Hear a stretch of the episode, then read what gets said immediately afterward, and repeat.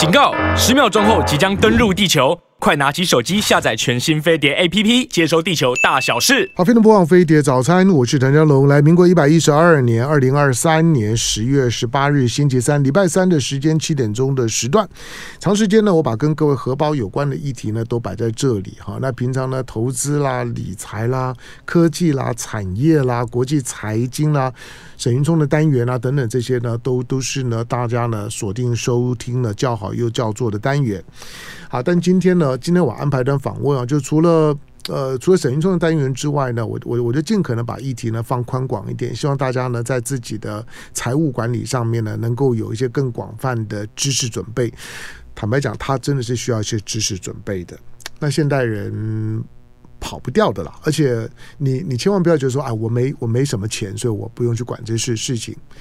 有时候是倒过来，就是当你对于对于自己的财务。对金钱，你比较有概念、有知识准备的时候呢，钱才会往你身上集中。你越没有这种概念的时候呢，你就越不容易、越不容易去聚财。好，那今天我们谈谈什么呢？今天呢，今天我我透过这本书啊，这本书的出版社呢，任性，就人很任任性的任任性。但是今天我们要建议你做的事情，千万不要任任性。好，那这任性出版，呃。遗产与赠与的节税细节，就是遗产跟赠与，这个大概都是你辛苦了大半辈子之后啊，你开始像唐江龙一样老了，开始要想我什么时候会走的时候，你大概就要想在想这些事儿了，因为你所有的财产都会变成是遗产。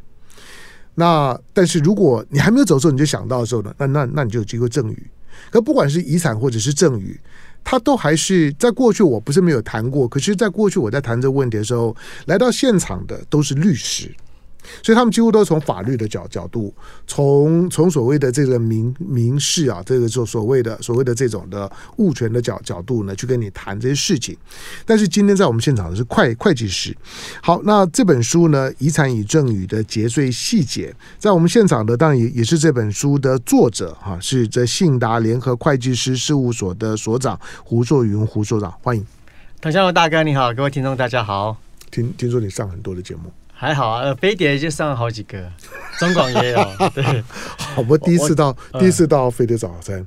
嗯，飞碟早餐对第一次，对，对，好，欢迎欢迎，常常听到那个唐大哥的声音，非常熟悉。我我看到胡胡硕勇，我就说，嗯，这个人看起来小我可能有二三十十十岁，好，不过不过他说没有，并没有差差那么多，好，但是也也也差十岁了，虽然不过看起来保养的很好，好吧？来，我我来我来我来问，就是说，但从一个从一个会会计师的角度，会计师的角度跟律师的角度呢，再看遗产跟跟赠与的，就是有关于个人的，就是说的财产。如何能够转移到自己的家人身身上？是一种的被动性的，死了之后转移，还还是说呢，在我活的时候的规规划？法律人跟跟学会计人有什么不一样？是啊，通常哈、哦，律师跟法律人，嗯，他们会比较去建议的是有关于法律上的保护，嗯，还有怎么保障你的权利，然后分配给下一代的时候，怎样才是一个。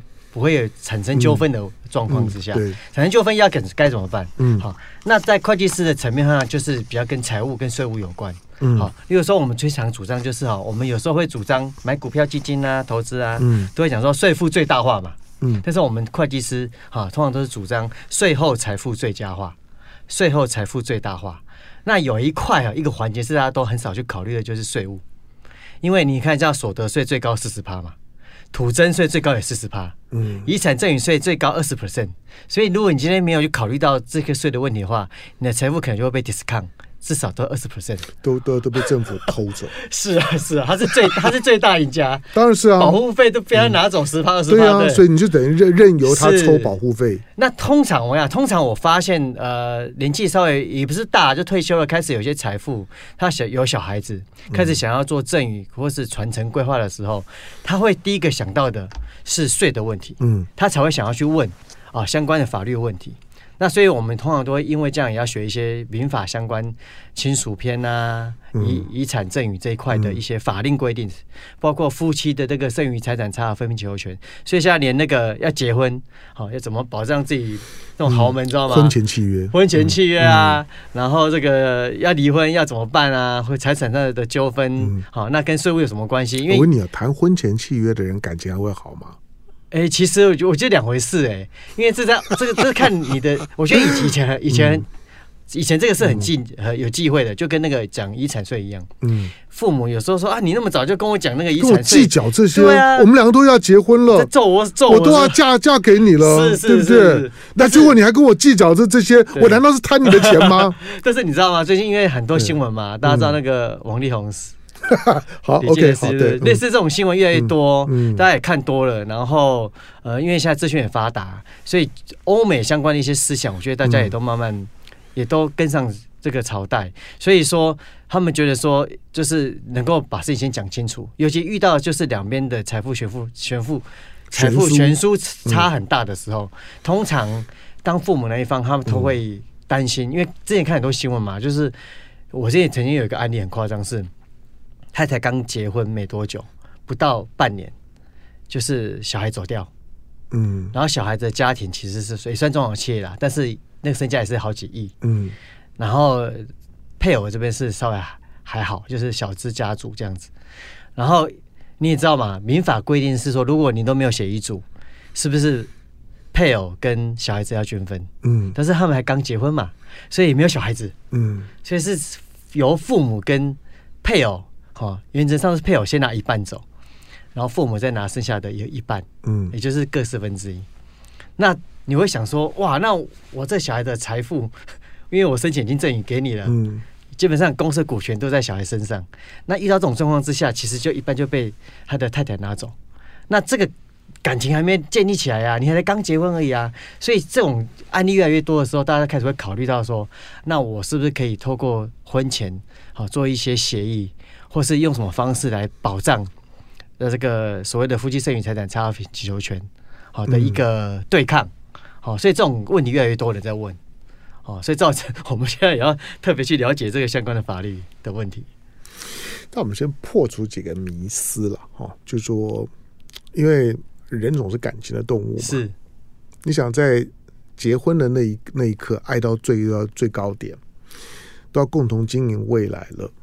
要共同面面对人生的喜怒哀乐，这个时候要谈婚前契约，那真是傻傻。是啊，这真的是。但是婚婚婚前契约总是会给人家一种，就是说，对我们两个人的感情没有信赖感，是那种的感觉。那简单讲，它它就是一个防撕破脸条款，是就是有一天两个人感情不好，感情不好的时候啊，好聚固然很难，我跟你讲，好散更难。真的，这这这也是个问题，所以反而就是说，大家先讲清楚啊，嗯、然后就让它变成单纯的爱。虽然 对，虽然说，虽然在在在结婚前的时候，大家都在准备婚礼啊，那时候大家都在想共同编造未来的时候，突然间呢要要谈婚前契约啊，那真的是有点尴呃尴尬。是是，那要怎么谈？好吧，我以后我的待会再再请教了胡胡所长，你告诉我们怎么谈。好，第二个就是说。在在这种婚姻过过程当中，所可能存在的不确定因素，它就是很多。就像你你刚刚讲的，突然间谁死了，谁如如何了，都都都很难说。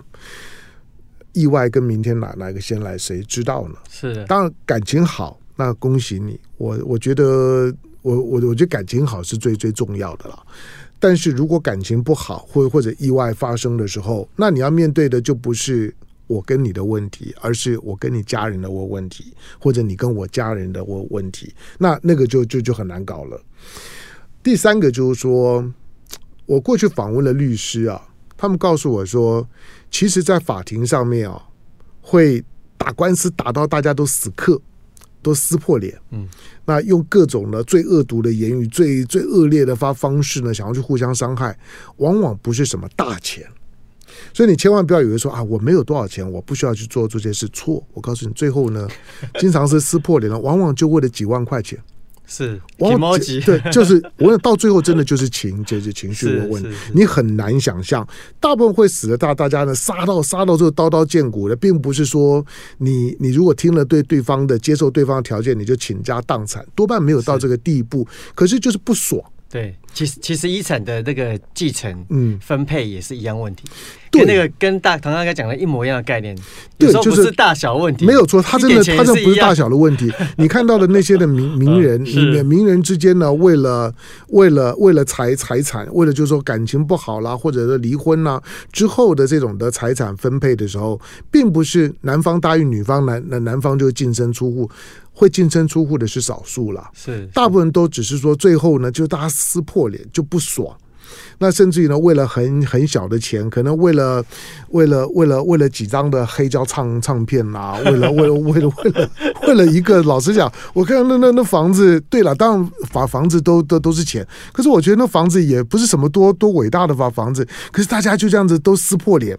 呃，之之前不管是。感情好的时候，或者爸爸妈妈还在的时候，那那种的情分瞬间就消失了。感情对，就是在的时候呢，很棒。对，我我我希望大家呢都都幸幸福福、快快乐乐。可是不不在的时候，可能是瞬间的，对，就不见了。或者某个人呢在中间呢，他消失了之后，突然间就没有。所以要不要去提防？那个难度呢真的很高。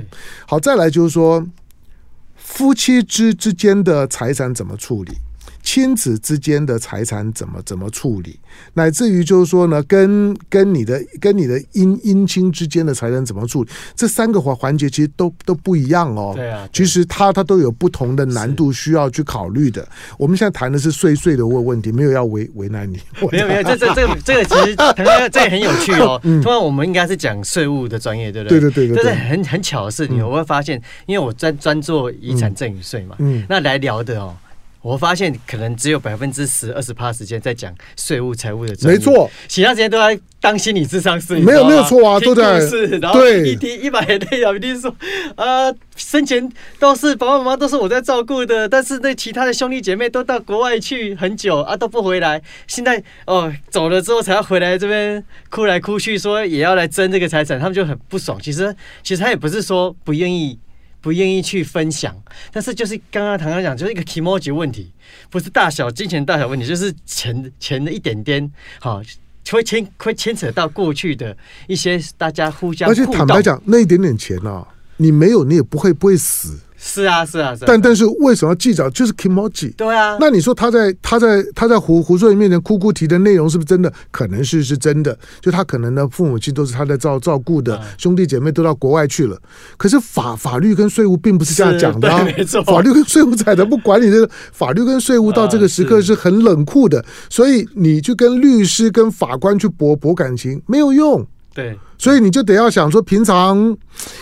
对啊，不管是兄弟姐妹之间谈父母亲的养老照照顾啦，或者是夫妻之间的财产分配啦，乃至于就是说，如果你有你有两个、三个以上的子女，如果你你要你要准备走安排遗产，三个要要怎么分配，或者嫁嫁出去的女儿要怎么分，我看每个学问都很大，而且每一个到最后，嗯，大概大概多多多多多少少感情都会受影响。对，而且很多哈会会变成是提早先讲。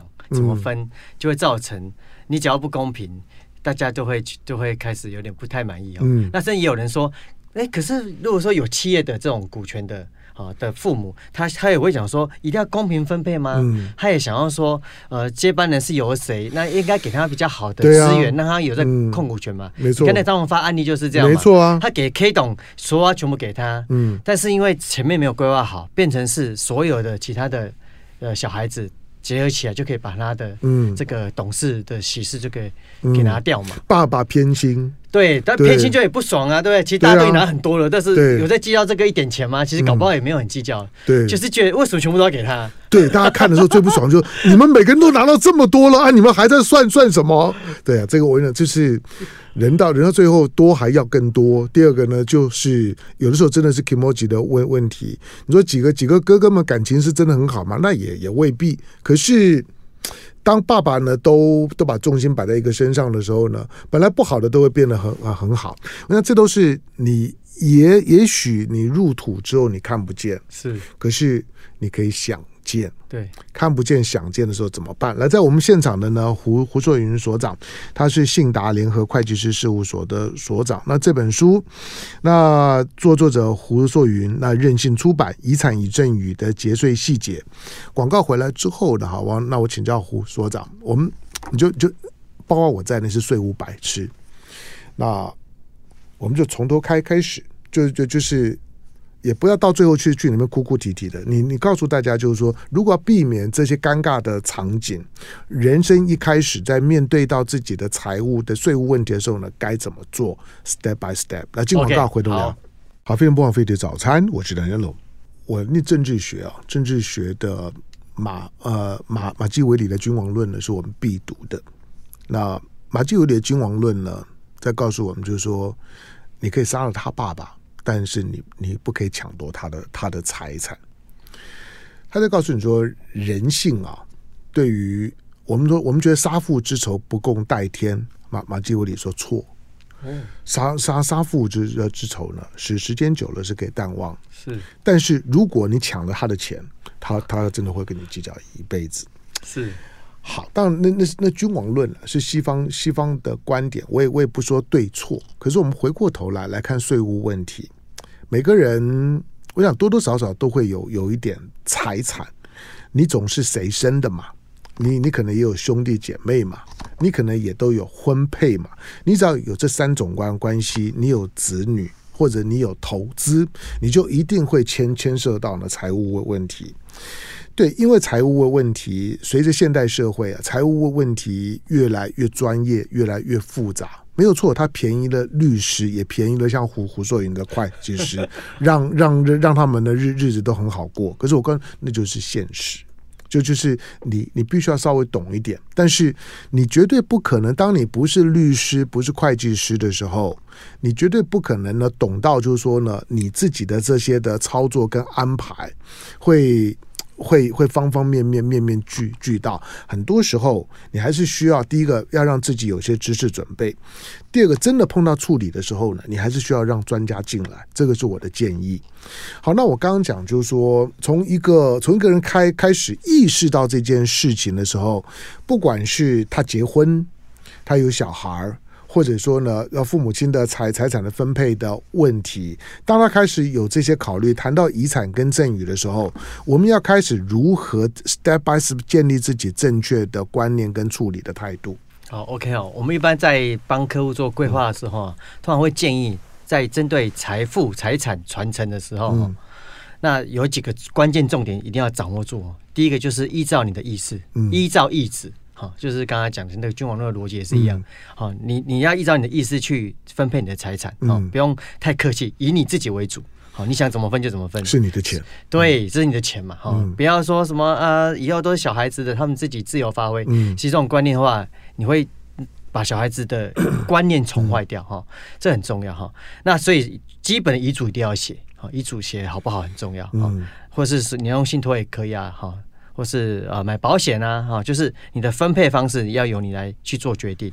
那第二个重点就是，呃，你要注意到你的晚年幸福，嗯，好，因为我刚才讲重点里面有个叫做节省成本，那成本就是刚才讲的遗产赠与税，嗯，好，我们一般现在就是十趴到二十 percent 嘛，你大概抓一下遗产，大概有两千万到四千万哦，因为两千万大概以下的话，差不多也不会有遗产税的问题，嗯，好，那你为什么讲四千万？因为土地跟房子是用公告限值来课税，嗯、所以依照现在台湾平均大概有可能就是市价的一半、啊、嗯，好，那大概就是两四千万的市价的房子，有可能好，因为公告限值两千万以下，嗯、扣掉那些免税额啊、扣除额，大概应该也不会有什么那么多的遗产税。超过的话，你就有税务成本问题。市值在四千万以上的房子，有可能开始考虑到对遗产税跟赠与税的问题。那在台北是很容易啊，是啊，是随便一间都有啊，而且很多人说不会啊，我要我要很多那种在台中北哦，嗯，他那三四十年房子公寓，嗯，他随便一间，你也知道现在随便就两三千万，是很容易的哈，嗯，好，那你超过的话开始就会有人考虑说，那我要赠与嘛，申请赠与就可以节节省成本嘛，嗯，所以呃，每一年的额度就两百四十四万的免税额的赠与都不用缴税嘛，好，那如果是刚好小孩结婚婚嫁赠与。又有一百万的额度，嗯，好，那你两百四十万十年十年好好的这样子规划下来，你有两千多万，嗯，对不对？好，那所以说很多人就会做生前赠与，好，那有人就没想那么多，就把财产大部分八成都赠与给下一代去了，嗯，然后晚年幸福就不保。对，哎，你要说久病床前无孝子，嗯、这是真的。嗯、哦，不要考验人性，我们要用制度去做这个事情，而不要考虑到说啊，我给他做做做乖啊，说了做乖啊。嗯、之前有个新闻不是说一个阿嬷在一楼那么哭，被记者采访说，嗯、为什么你那么哭？他说我把我的房子赠予给我的孙子，结果孙子把房子卖掉，嗯，然后就拿去乱花掉了。好、哦，他就想要把赠与撤销回来，嗯，但是去法院告。你发现没有用，因为您赠予出去，没错。好，那他自己身上就没钱，那他退休生活怎么办？好，所以其实晚年幸福也很重要。那第三个重点就是产权最好是完整。嗯，好，例如说，假设你有三间房子，好，那你如果都不规划，啊啊，小孩子有好几个，那这样子大家就均分。嗯，好，啊，如果讲不平，因为价值不同嘛，就到最后就全部共同共有。嗯，那如果今天依照台湾来讲，很多那种土地有没有？你要做合建啊，嗯，土地重化啊，好、哦，要都跟啊，围绕改建。如果今天你跟一个人所有权人谈容易，还是跟一堆的所有权人谈比较容易？嗯，通常是一个对的单有的产权完整的的财产，不管是股权或者是房子，哈、哦，它都是一个比较有经济价值的哈、哦。像我之前就看过一个案子，它的那个建案是万平的基地，很漂亮哦，嗯，里面有些别墅跟公寓。但是有一个社区内一个大概我们就是我们这个录音室大小的这个空间，大概有一个一堆铁铁皮围起来。嗯，我说怎么一回事？看起来有很很大的违和感。钉子户。对，就他说里面有二十七个共同共有人呢，没有办法处理，没办法处理，那政商没办法整合。嗯，那你想想看啊，如果你的家土地是这样的状况之下，到你要说富不过三代就是这样。嗯，你很多东西就没办法整合起来，尤其兄弟姐妹感情如果不好的话。到很多代下去，基本上你那个土地基本上就慢慢没有价值。嗯，好，好，所以叫产权完整很重要哈。那第第四个就是呃，最好是公平分配啊。嗯，因为大家知道啊，人家说手心手背都是肉，哦，但是你把手张开看，其实手心手背长得大小不同，哦，所以其实大家也是会觉得有一点偏心，就是 emoji 问题。不是大小问题，而是情绪的问题哈。所以这个公平分配，尽量能做到能够公平的话，也会比较不会造成好兄弟鬩墙。好，那家和万事兴，这个家族的财富才可以呃越来越好哈。这是一个很蛮重要的关键。那再来就是刚才讲的富过三代，好，能够有什么策略？像欧美流行的信托啊，啊，或是透过一些控股公司的规划啊，把财富尽量集中。好，让这个小孩子能够理解到，大家一起团结，才可以把财富好跟这个企业的经营的更好。好，那这样子其实一个很好的方法。那做一个就是节省成本。嗯，好，因为刚刚讲这个政府是最大赢家。嗯，好，你你可以尽量能够追求最后最财富最大化，才是一个比较好的一个重点。嗯，好，所以依照一子，然后晚年幸福要保护，在产权完整。嗯，啊，公平分配。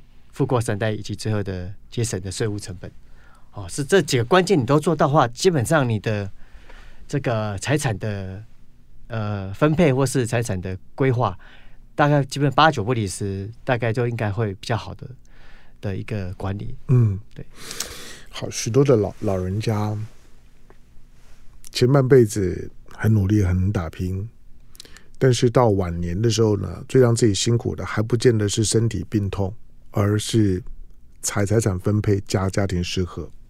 对，那我说了，如果你走了之后呢，才爆发，你看不到，那也许算。但是你要想到，就是说他一定会很难解，而且最后会撕破脸。是，那不管是亲子之间。或或者现在有人很多二婚，就是子子女跟二妈之这之间，跟二爸之间，或者呢子女之间啊，那个那个复杂度呢非常非常高，往往呃把你的遗产呢问问题呢分配完了之后，大家都撕破脸了，老死不不不不相往来。这种我想呢，在在会计师或者律师的实务，大概看了很多很多。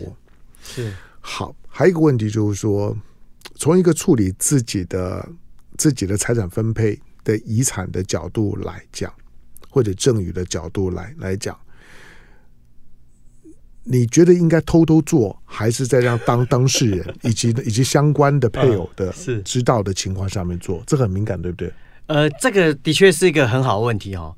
那偷偷做一个好处就是说，我让你们下一代的人感觉是我看起来是公平的。嗯，就是如果我都不做，就是均分嘛。嗯，哦，那这是这是那也没有什么好讨论的。好，但是如果今天我觉得比较好的方法是，其实你应该要在小孩子还很小开始就有那个教育的观念，你让他知道说，呃，你要努力，你才可以得到你的东西。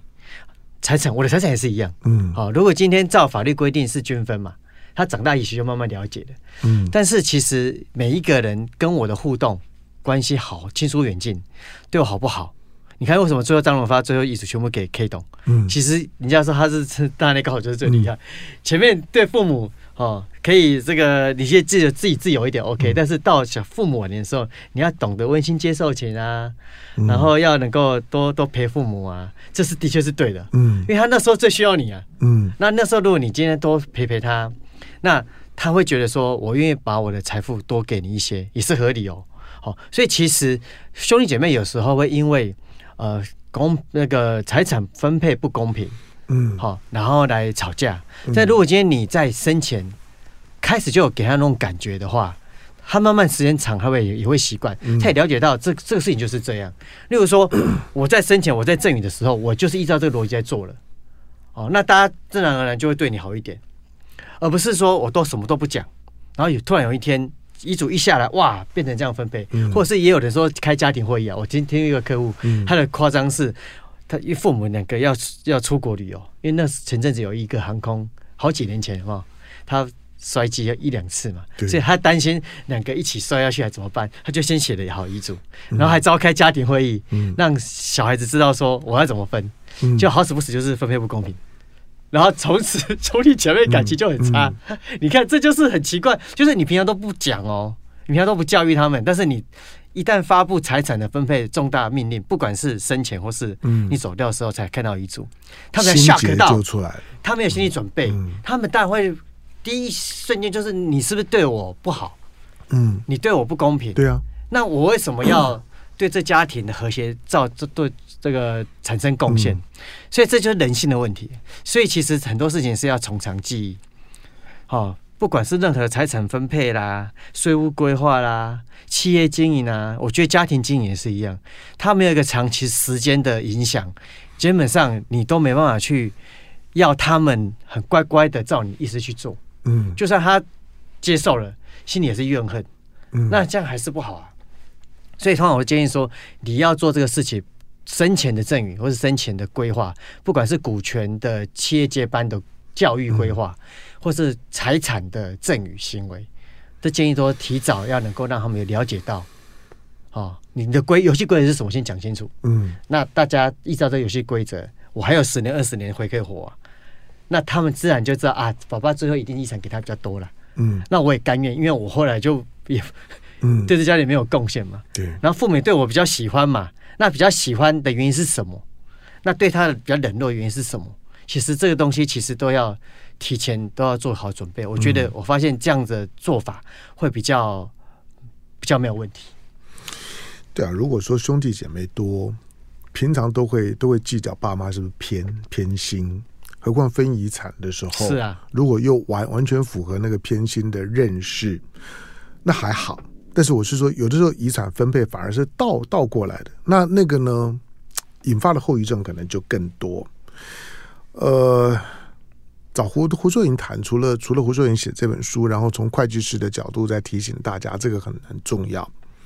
我只是看社会新闻，自己跑新闻，看社会新闻或者看自己周围的人，因为我们的年纪都都已经到了到了做五忘忘六的时候，那陆陆续续呢所出现的问题，比如说刚刚讲的一些有钱的大家族，不管呢有几房，兄弟姐妹有多少，最后能够和睦相相处的，我告诉你不多。我坦白说不多，最后几乎就是当最有钱的第一代的创业家走了之后，财财产能够分的公平呢、啊？那主要分分不公平的，不管是姓姓张的、姓姓王的，几乎都在打打官司，是而且那个官司呢都打很久，打到然后坦白讲了，那个你说打完之后还会有感情吗？没没没有了。我说了，扫墓都不会在一起了。就是你你如果幻幻想你你如果你如果地地下有有知呢，清明扫墓的时候呢，你一家的老小都站在那墓墓面前，你先不要这样想啊，那个那个可能性呢并不太大。这个你看很多的社会社会新闻啊的，不管是家家族里面的那那种的很不好的这些凶案啊，比如说不久之这这之前。呃，那个家家族里面甚甚至枪都拿拿拿出来那种的，那那种都都是很典型的。就是我们对于对家和万事兴为什么要特别强调？就因为它不容易啊。我说我我说被强调的东西，我我我从很年轻我我就讲，所有的口号都是不存在的的东西。家和万事兴，它为什么是口号？就跟呢交交通安全过马路呢，要要要要要走行人专用道，这需要你提醒吗？那是你。可你知道他我为什么要强调？就是因为很多人不走行人穿越道就不容易啊，所以家和万事兴不容易，所以才需要一天到晚讲。那你就要知道那要怎么去处理。好，我刚刚讲说到到到底是生生前处理还是死后摆烂？到了差不多年年纪的时候，你就要有概念。是。第二个就是说，到底是要偷偷处理还是要公开处理？那这个就很难三言两语讲讲清楚，因为你偷偷处理形形式上的东西呢会维持，但是一旦呢你走了之后摊开来之后呢，你还是有些你看不到的一些的风暴呢在后面了。对。但是只是说你就可以。鸵鸵鸟一点，你活活着的时候，你不要你不要看到，有的时候呢，甚至于是老婆跟跟孩孩子之间的，后妈跟孩子之间的，兄弟姐妹之之间的都有可能，乃至于呢，像像这刚刚讲这些大呃大家族，很多是外面跑跑跑回来的，是。这个呢，都还是都还是题外话，我只是说。最终还是在于说，你作为当当下创造财富的这个人，你应该如何去看待你的财富接下去的处理跟分配的问题？你完全都不处理，最后第一个差别就只是政府从中间先挖一块。啊，剩下的你们还是照样这样分，会有的问题呢，仍然是会有的问问题，只是呢，政府呢会从中间呢先做东，先抽走一大块，差别就是这样。然后进广告，广告回头，回头之后呢，我我继续呢请教呢胡硕云。好，那如果说是如果说是是生生前，然后呢就应该呢有计划的去处理。对，你刚刚提到就是说在。资产两两千万以下的没有没有赠与税的我我问题，遗产税遗遗产税的问题。那如果你有一栋房子，因为是从你的总总资产嘛，对对对对，就是你的动产跟不不动产，你的总总资产来算的。但是还要先把你的银行的贷贷款先扣掉啊，对对不对？有贷款可以扣掉，对，扣掉银行贷款的部部分，所以你就知道为为什么很多有钱人去借钱。因为因为这还是有关系的哈，就是就是把把资产变得更隐形，负债管理。对这个呢，所以呢，负债的管理它也是一种的管理。但一般人呢、啊，当你的钱呢不太多的时候，你就很懒得花时间去做这件事事情，留下来的麻烦呢反而更多。来进广告，回头之后继续请教胡硕宇。好，飞碟播网飞碟早餐，我是谭元龙。这个问题。很严肃啊！你你不要看我跟胡胡硕云聊嘻嘻哈哈的，反正就我相信他们在在他们的在他们的工作的现场在处理的时候呢，每一桩的 case 啊，大概会来找到胡胡硕云了。我告诉你，就是我不是说不应该找，我只是说找的过过程当中啊，能够谈得轻轻松松的，然后然后然后轻描淡淡写，然后很快达成共识的。我相信那种 case 是很少的，谈的越越深入的时候，许多的细节就开始出来的时候，感觉出来的时候，细节出来，感觉出来，那个复杂度就出来了。对，好，那这本书呢，呃，作作者是胡硕云，他是呢信达联合会计师呢事务所的所所长，资深的会计师。那这本书呢，任性出版社。好，那书书呃书名呢，遗产与赠与的节税细节。好，无非就让大家知道呢，遗产税跟赠与税，尤其。像像我这个是世代，我我常常讲说，我们我们这个世代，如果要讲的讲的悲情一点，就是说，我们我们这个世代是父母亲几乎什么都都没有给给我们，但是从比较乐观的角度来讲，我们这个世代呢，享受到了台湾经济的成长的那个从零到到到到起飞的过过程。我我常跟同辈讲说，我们没有什么好抱怨的。我们我们虽然自己很努力，可是在整个经济起飞的过程当中，经济起飞的果实，我们从甘蔗头吃到甘蔗尾，所以我们大部分手头上面大概都有有有一点，所以我们大概都要考虑一下，就是遗产跟赠与的问问题。好，最后这个问题呢，问胡胡硕云的是，那因为我们的我们的我们的生活习惯，我们连夫妻之间，大部分人都是夫妻共共同财财啊，对，没错，因为不好意思谈嘛，嗯，就算感感情不好了，也不好意思谈，多半谈都是最后撕撕破脸的时候。夫妻共同财财产，那那就出现一个问题，就是说要谈遗产税的时候怎么怎么谈？你说夫妻一起来谈，哇，那那那那一定很很难吧？是夫，你说夫妻在还没离婚的状况之下吗？对对对，啊、准备要离婚吗？没有，不一定要离离婚的，就是说，就是说，当当我要开始处理我的遗产跟赠与的时候，是你建议是说，比如说我偷偷来找胡硕云谈，还还还是说我应该把把老老婆，就是说夫妻一起来来找？我建议是一起比较好，那还能谈得成吗？可以啊，因为因为 我开玩笑的，还是说，其实通常会来一起来找，就是感情应该还不错啦。嗯嗯嗯。那你刚才讲的状况是，如果感情不好，嗯，那。两个的就会有利益冲突嘛，嗯，那这时候看是谁找我嘛，嗯、我就会比较比较倾向于帮他怎么去做规划，嗯，好，那当然，如果今天在感情不好状况之下，反而来找我的那个人，他就会去思考说、嗯、啊，那如果假设是呃不想给配偶的那位的，嗯、因为不一定男女哈，有时候有可能像现在的财富有时候不见得是男生比较多，嗯，那那你找我那个人，那你基本上你就会问说，哎，那我到时候我走的时候，我希望给小孩子多一点，嗯。那太太少一点，那怎么做？哦，那这时候你就要生前规划嘛，可以生前赠与啊，嗯，然后就是保保险啊、信托啊，好，或是前面就已经开始慢慢做一些分配，好，嗯、至少写遗嘱，好，那就有特留份的问题，好，那如果是反过来是，你如果是可能是你是之后财产比较少那一方，然后你想要有可能感情不好，那财产以后呃另外一方走掉的时候，到底是给小孩是给自己比较多？你要怎么去做这个资产的啊保护哦？这也是一点好。那这时候就会有所谓的夫妻剩余财产差分配请求权。嗯，他有这权利可以去去争取。就即使你有写遗嘱，也没办法去抵抗这件事情。嗯，他就是法律就是给你这个权利。原则上你可以拿婚后净资产的一半，可以拿拿一半走。嗯，所以这就是一个很大，刚刚讲很大的一个杀伤力就在这里。好。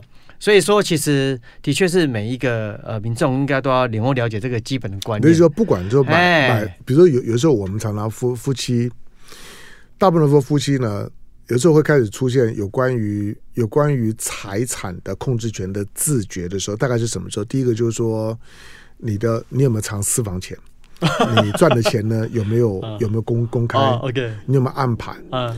第二个更明显就是说，当我们要买房子的时候，用谁的名字？啊，对对。OK，大家就说，那大部分当我们当男性的大部分说啊，就用太太太太的名名名字。那太太就大家就会有这种觉觉得说，那这个房子将来就是归太太的。可是，在法律上面并不是，对不对？不是，对，不是。嗯。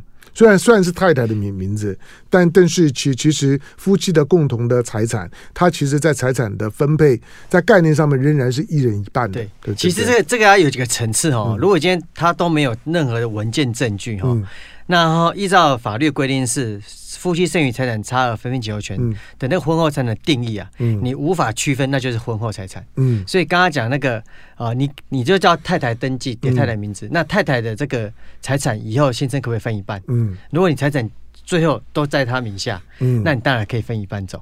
好，他的观念观念是这样，但如果今天不是哦，是其实是我的财我的钱是我付的钱，嗯、那其实你我是建议你要留下证据啊，就是说其实我这个房子登记在你名下是我赠与给你的行为，嗯。啊，但是因为夫妻赠与免税嘛，也没有差，嗯，但是我赠与给你的好处就是说，其实这个无偿赠与这一块在夫妻剩余财产差分配请求权，它是可以排除掉的，嗯，哦，赠与来的财产是可以排除掉的，嗯，哦，那这样就完全不一样了。好，所以说，其实我认为，我认我建议是说，你只要做任何的这个重大财产的分配的行为，不管是转让啊、赠与啊，嗯、好登记财产啊，我建议还是把它讲清楚比较好。嗯，那当然我知道这样会伤感情了，但是有时候 你不先讲，到最后 你会为了这事你会吵更凶啊。对了，对了，对了，你要不先讲清楚。好，不管是今天在我们现场的胡胡硕云，他的他是知名的会计师了哈，信达联合会计师事务所的所长，或者我之前访问过的，就是说律师。都一样，其实，在他们的事务所的现场呢，经常都在做心理咨咨商。真的，你要花很多的时间听听了两方面互吐苦水啊，哭哭啼啼的，甚甚至于呢，就是恶言相相相向的，怒怒目相视，大概都都很多。这通常是律师比较多，我们还好，我们是一方会来找我们，另外一方就不会找我们。对，对，对，好，所以但是到的到底到到底找。通常找律师大概就已经碰到困难了啦，但是呢，找找找律师有的时候呢，也也是为了要认要认证啊，要要有要有证明。总而言之呢，这些的问题，当你的当你的净净资产，刚刚提到净资产如果在两千万以下算了，但是如果你的房子的市值，以四千万去估算，如果你的你的所有的净资产 over 四千万的时候，那你就要稍稍微的留意，你可能就会有遗产税的问题。那如果更更高的，以台北市以现在房地产的价格来讲，很容易啊，好，所以稍微自己算一下，年纪到的时候，身体不好的时候，感情不好的时候，要稍微的盘算一下下。这里面还包括了，就是说你在规划的时候，对你的晚年，因为人会活活多久不知道。你还要衡量到你你你自己的晚年，因为现在平平均寿命呢八十岁，那如果超过呢，你的的体力也不行，工作能力也不行，甚至于行动力也不行的时候怎么办？这些呢都是你在安排这些问题的时候需要考虑的。好，书大家可以自自己找来看哈，因为里面有关于税务的部分呢非常的详尽，同时用非常口语的发方式让大家呢先简单看得懂。但是我还是要提醒，就当然是处理到专业性，因为 case by case。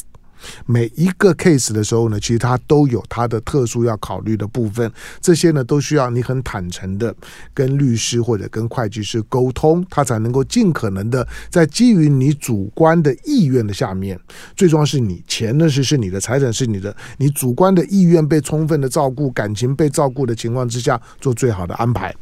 好感谢今天到我们现场的那这本书的作者遗产与赠与的节税细节。那任性出版作者呢胡硕云信达联合会计师事务所的所长。感谢所长今天来。谢谢谢谢大家。就爱点你 ufo